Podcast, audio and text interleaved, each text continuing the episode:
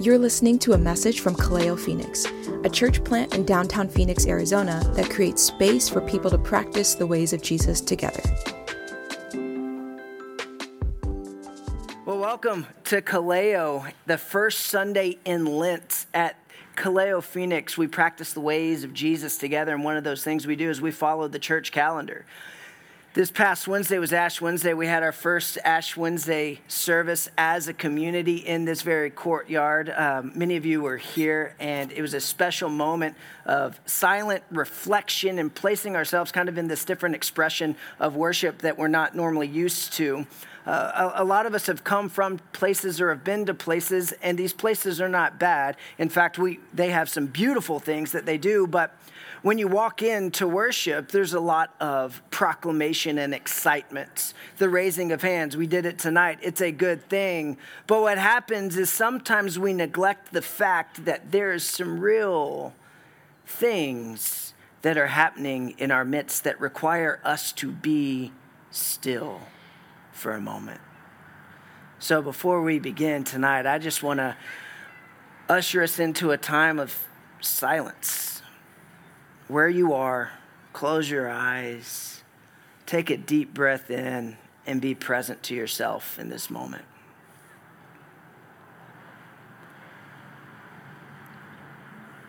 Notice the sounds of the city, the cars, the music bouncing off the walls from distant bars.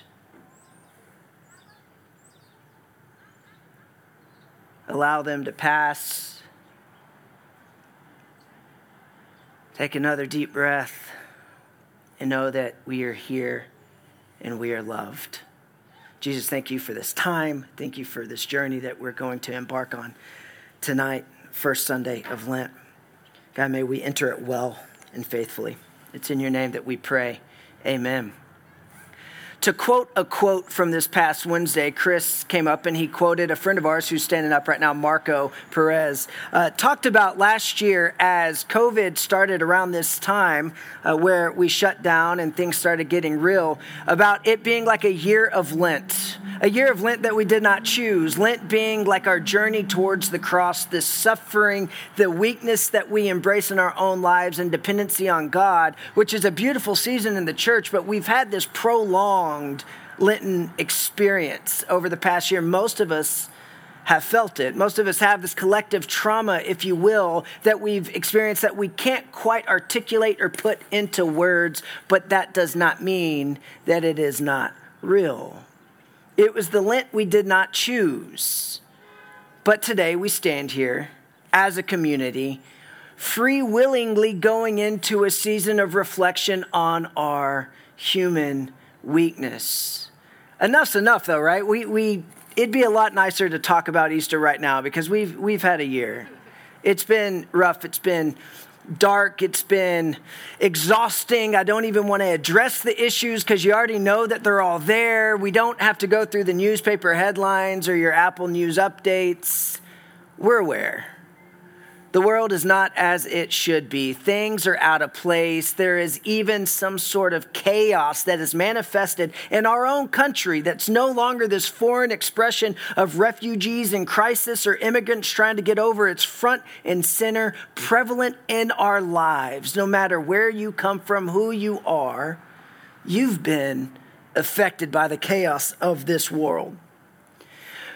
As we journey into Lent, we freely choose to embrace this chaos. And it seems like we're gluttons for punishment or we're sad and sulky, but it's a part of the church rhythm and season that calls our attention to this aspect of God that sometimes otherwise goes unnoticed.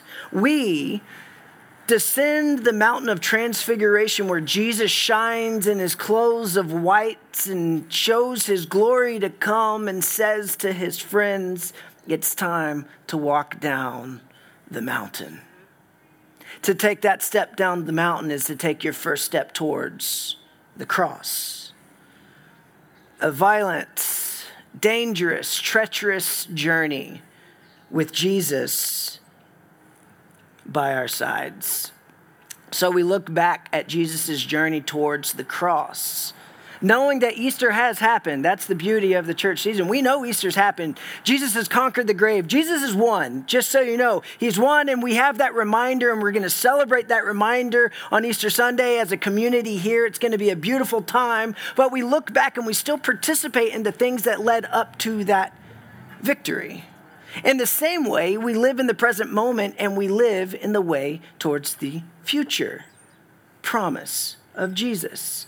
Like time is a sort of instrument that plays this worship music that we, when we tune our hearts to it, get swept away in the beauty of the songs. May that be so today. We've decided that for the Lenten season, we are going to focus on the Old Testament promises of God. It's going to be fun. We typically preach from the Gospels as a church plant. We haven't existed very long. This is our first time to dive into the treacherous waters of Old Testament theology with the Christology of Kaleo Phoenix, which we'll get to in a moment. But it's a daunting task because you're going to hear our passage today. We're talking about when God flooded and destroyed the earth. Isn't that going to be fantastic? Just know this I don't have all the answers. You're probably going to leave with tons more questions than you came in with, and I just pray that that is okay. So, in the very beginning, God says, Let there be light. Light was formed, and God saw that light was good, and He separated light from the darkness, and then life became possible. But in the beginning, God created the light, created the birds, the fish, the animals, the wild beasts, and humanity itself. And humanity flourished in the garden with each other and with God. However, there was the great deceiver who came to the humans in the garden and said to them, that they were missing out. There was something more, and inevitably they decided to choose to worship themselves over God and diminished and damaged the image in which they were marked with. God throws them out of the garden, and sin enters the world. And generation after generation, this sin metastasizes to the point of it being terminal, to where it is so out of control. This chaos that God spoke life out of has seemed to return. And God regrets ever creating creation. Think about that for a second. The writers say it's, it's in there. God regrets it. He is sad about it. It grieves him greatly to the point to where he is going to wipe it all away, throw it in the trash. It was a failed experiment. Why did I do this? But there was one man who was considered righteous, and he and his family were given a chance by God. And God went up to this man named Noah and said, Noah, Will you build a boat? Noah says, Sure. He builds this boat, and his family goes onto this boat, and the animals go onto this boat, and God floods the earth. For nearly a year, Noah and his family and the animals exist on this large boat upon the chaotic waters of the flood. Then, one day, Moses and his family walk out of this boat onto soggy ground. And this is what God has to say Genesis chapter 9, 8 through 17. Then God told Noah and his sons, I hereby confirm my covenant with you and your descendants, and with all the animals that were on the boat with you the birds, the livestock, and all the wild animals, every living creature on earth. Yes, I'm confirming my covenant with you. Never again will floodwaters kill all living creatures. Never again will a flood destroy the earth. The way this is written, there's this great pause between Noah and God. God has said this to Noah and his sons, and there is just utter silence. He's just promised he's not going to do it again. And then God goes on. After a moment of silence, he says, I am giving you a sign of my covenant, covenant with you and with all living creatures for all generations to come. I have placed my rainbow in the clouds. It is a sign of my covenant with you and all of the earth. When I send clouds over the earth, the rainbow will appear in the clouds, and I will remember my covenant with you and with all the living creatures. Never again will the flood waters destroy all life. when I see the rainbow in the clouds, I will remember the eternal covenant with you between God and every living creature on the earth. Then God said to Noah, Yes, this rainbow is a sign of the covenant I am confirming with you and all the creatures of the earth. That's challenging, is it not? So God creates, regrets it, is sad, decides to wipe it away, changes his mind, gives a second chance to a righteous man, and then makes a promise to never do it again. But then, with this promise, decides to remind himself, God, reminding himself not to do that again. We don't have time to like parse out all of the theological undertones and perspectives and positions and fights and dogma and all the things that are exhausting. But one thing I think we do have time for today is to get to the original intent of this passage through a specific lens, which we'll talk about here in a moment. We hope that this is a space created to where we can engage in tough scriptures and things that we don't even agree on. We hope that this is a space where we don't have all the answers. We hope there's space here for you to have your doubts. We hope that this is a space to where we can discuss, yes, and even argue the things in the scripture, the testament of God. Because the scripture is a testament and it's asking this question who is God and what does God look like? And here we have God creating and regretting, giving a second chance, and then making a promise with humanity.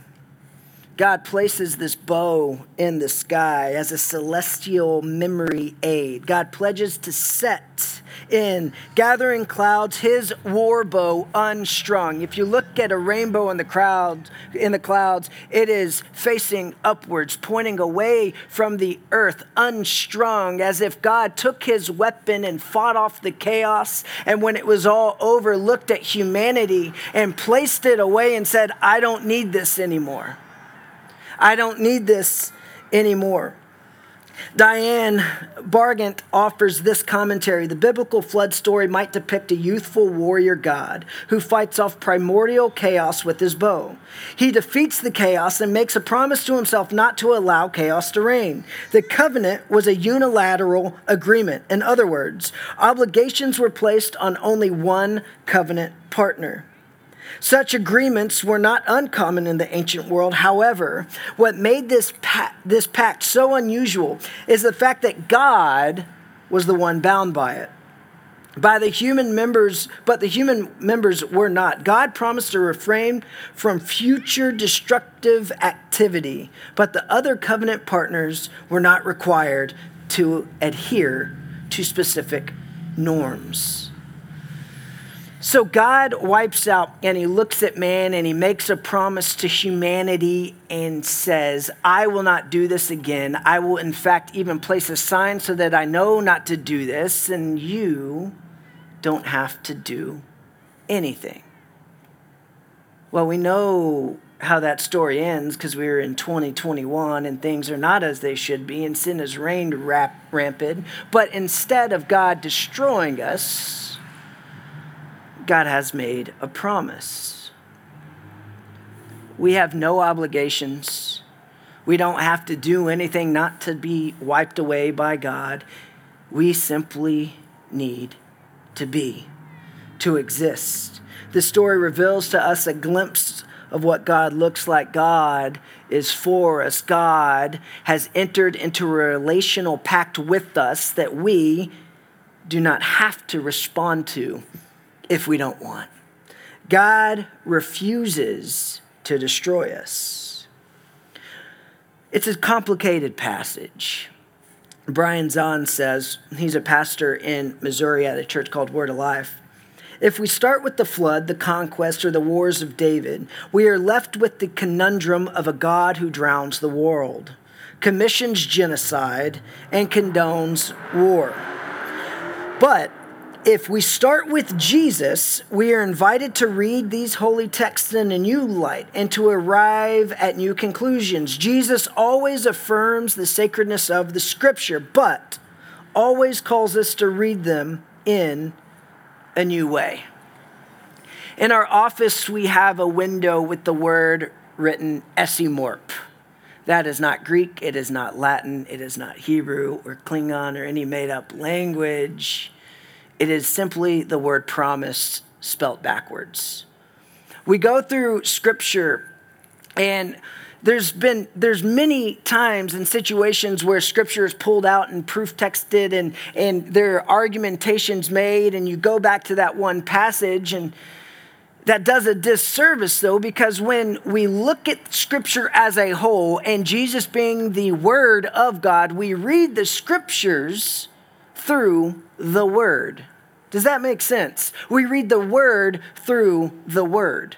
And so, to read the word through the word, we look through Jesus. If you were uncomfortable and conflicted with a God who wiped off creation from the face of the earth, you ask yourself this question Is that what Jesus looks like? Does Jesus look like that? You can shake your head if you want to. I know you will, Breton. Jesus doesn't look like that. But we look through scripture through that lens. So, Estimor, the promise backwards. Throughout the entire Old Testament, we have God meeting his people and making promises, promises that he keeps promises that are made, sadness that God has, but still the promise He will not wipe us away. In fact, He is so vested in our flourishing and our relationality with the divine that He pursues us to every inch and crevice of our lives, whether it's darkness or chaos, because He's the God who's placed His bow down not to kill, but to be with us. God refusing to be God without us, therefore becoming Jesus or sending Jesus to be among us. His promises fulfilled through Jesus. So let's look at this bow in the sky as it relates to Jesus. According to the National Geographic Society, a rainbow is a multicolored arc made by light striking water droplets. The most familiar type of rainbow is produced when sunlight strikes rain droplets in front of the viewer at a precise angle. That is 42 degrees, if you were wondering. Rainbows can be viewed in fog, sea, spray, and waterfalls, or the classic cloud rainbow. A rainbow is an optical illusion. It does not actually exist in a specific spot in the sky. The appearance of a rainbow depends on where you're standing and where the sun or other source of light is shining. The sun or other source of light is usually behind the person seeing the rainbow. In fact, the center of the primary rainbow is the anti solar point, the imagery point exactly opposite of the sun. So, rainbows are the result of a refraction and reflection of light. If you didn't learn anything from tonight, now you know where rainbows come from and they're awesome. Have you seen the double rainbow guy? That's years. That's like college for me, double rainbow. Yeah, yo, y'all haven't seen double rainbow. That's great. I don't TikTok it. Is it on that? YouTube it? Do y'all do that? Here we are. Rainbows in the sky. But there is something like there's something inherently beautiful in the rainbow. We can all agree of when we see it. It's like, whoa, rainbow, it draws your attention. And it's crazy that, that it is a reflection of something other than itself, and it's not actually there, but it's a sign of that which is there, which is the water droplets or the, the moisture in the air and light at a precise angle. So, if you will, for a moment, join me on the Jordan River where John the Baptist, the baptizer, is baptizing people. And he's calling folks in line next, next, next. And it comes to Jesus' time. And they have a dialogue, and John the Baptist concedes to whatever Jesus is saying, and he is baptized in a moment in that water, and we're all watching. And out of the water, Jesus burst forth, and the water sprays everywhere. I feel like he would have had long hair just whipping. Just beautiful Jesus. I know he was average, but let's pretend he's beautiful for the sake of this story. The water sprays, and the light from the heavens shines, and those of us in the crowd are standing at a 42 degree angle to those water droplets and that sun and we see this rainbow streaking forth above Jesus. In the beginning, God said, Let there be light. And with this light, ushered in the possibility of life. This life tried to go back to the darkness, but God would not let it. He wiped away the chaos and gave a second chance, hung his bow back in the sky, and said, Listen, I promise you, I have a vested interest in you. I am obligated to you. I will actually bind myself to you. And because of that, I will show you through the source of light that life is possible. Time and time again, God says this to his people, ultimately knowing that the answer to the solution of why man chooses darkness is because the light has yet to walk the face of the earth, to climb the cross. Jesus says in John chapter 8, verse 12, that I am the light. I am the light. Those who follow me do not live in darkness, but they find life. I am the light. Jesus comes and he is the actual life source, the light itself shining forth into the world. Jesus is the light, and this light stands on the cro- on the top of the mountain and it shines forth to his friends and shows the kingdom to come and then says, "But first we must descend into the darkness." And here we are today, descending the darkness with Jesus, with our eyes focused on the cross and the light to come. Dallas Willard said that Jesus didn't die on the cross so that we don't have to. He died on the cross so that we might join him. That is what Lent is in this season that we willingly walk into. It is difficult and treacherous, yes, but we have a God who keeps God's promises and sends that source to us. The significance of this passage for the beginning of Lent is the self limiting and willingness to sacrifice divine freedom that this passage describes. And it reaches its climax in the passion of Jesus Christ, in which Lent prepares us. Lent, in this sense, is a journey to the other side of God, a venture not to the familiar terrain of God's omnipotence and omniscience, but instead to the weakness and the vulnerability of the cross, where we confess God in Jesus consummated the relationship with humanity most fully by embracing all of our experience and even death. In the beginning, God said, Let there be light, and out of the darkness, light shone forth, and with it was the possibility for us to live. We sit here today as children of God, as image bearers, water droplets, if you will as conduits and things that refract and reflect the light source of Jesus to this dark world. And with that light, we will not walk in darkness and we will have life. But in order to do so, we must descend into the treacherous valley of the darkness. Let's pray for a moment as the band comes back up. God, meet us here right now in this place as the physical light of the sun is actually descending upon us and we are going into night. God, allow just our temporal time right now to have an impact on us.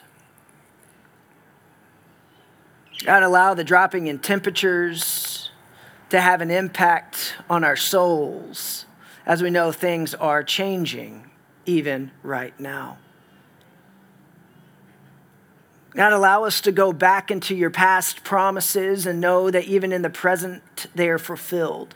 God, and we worship you because of that. God, may we reflect your light. May we be mirrors of your goodness.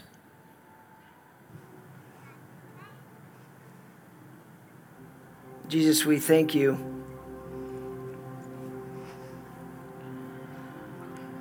we thank you for leading us well, for letting us know that there is another way. God, for being that light that we can look to even in our present darkness. Jesus, we thank you. We pray this in your name. Amen. This scripture is a reminder that those who have tasted the mercy of God, such as Noah, will be a mirror of his goodness to those around us. Like God, we enter into a commitment to love each other regardless of their deed or reciprocity. Because of this, we ourselves, our souls, are flooded with the gifts of neighborliness. The economy of rich devouring the poor is now inappropriate. We are now flooded with the peaceable possibility. The old lust for war and violence is now out of sync with God. We are flooded with the fruitfulness. The technical destruction that seeks to sustain our unsustainable standard of living is now past. God's flooding of his fidelity in us is meant to be met with this mirroring of his light to this world. We are not passive recipients to this, even though we have no obligation, but instead our hearts are stirred to be addicts of this light. People who pursue this light to its fullest end so that we might have life. Because we know that there is darkness. Yes, we're seeing it and we're actually sitting in it right now. But with darkness, we look at these candles and we know that there's a glimmer of light and hope, and it is present and it is palatable and it is even tangible within our community of saints and believers here in downtown Phoenix. Where there is light, there is hope. Yet we must take the step towards the cross. Because our reciprocity is one out of the goodness of God that has no choice but to burst forth through us. May we be water droplets so that we cast rainbows, so that we show people this world, this darkness that God has won. Jesus is King.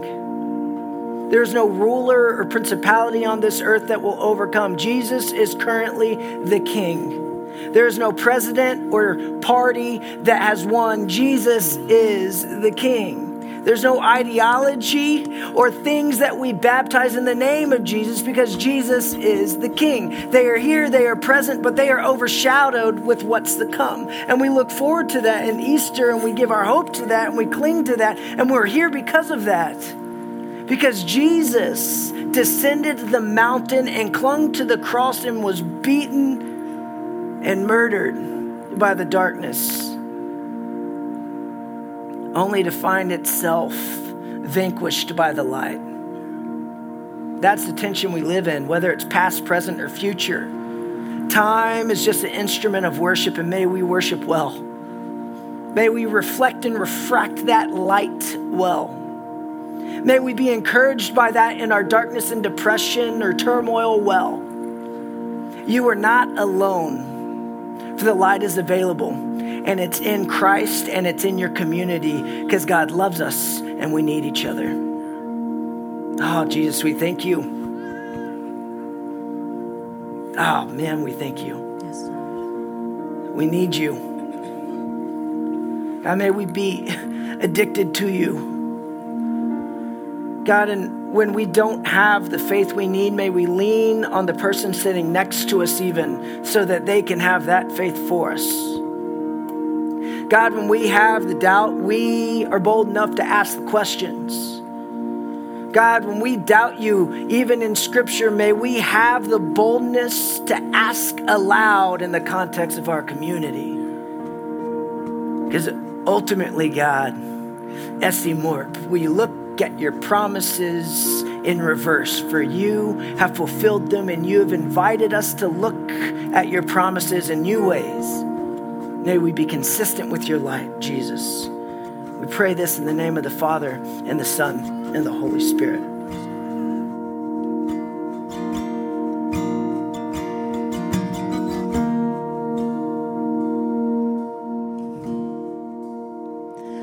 I'm no longer a slave to fear, for I am a child of God.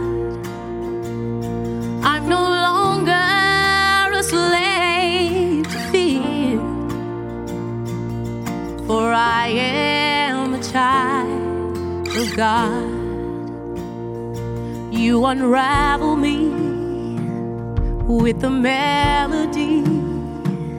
You surround me with a song of deliverance from my enemies till all my fears are gone. Say, I'm no longer, I'm no longer a slave to fear, for I am a child of God.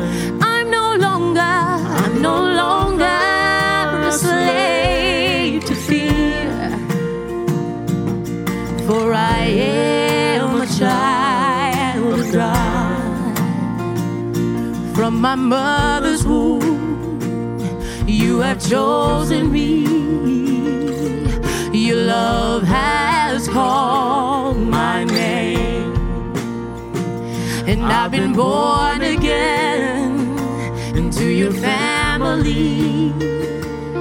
Your blood flows through my veins. And from my mother's womb, you have chosen me. Your love your love has called my name.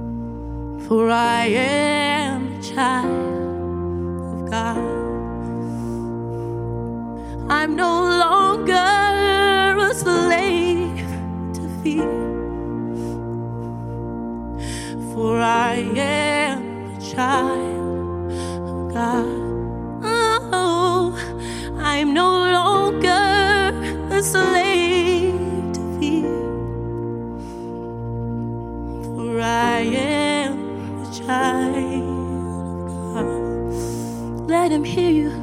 I'm no longer a slave to fear. He already won.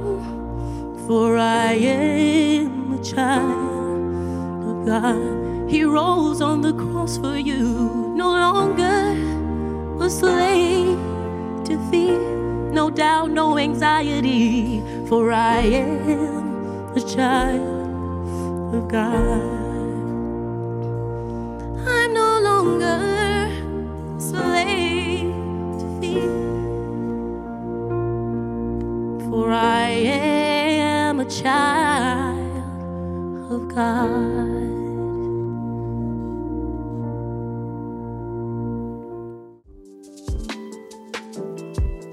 For more resources or information about Kaleo, please visit our website at kaleophx.com or follow us on social media. If this episode has been helpful to you, let us know or share it with someone you know.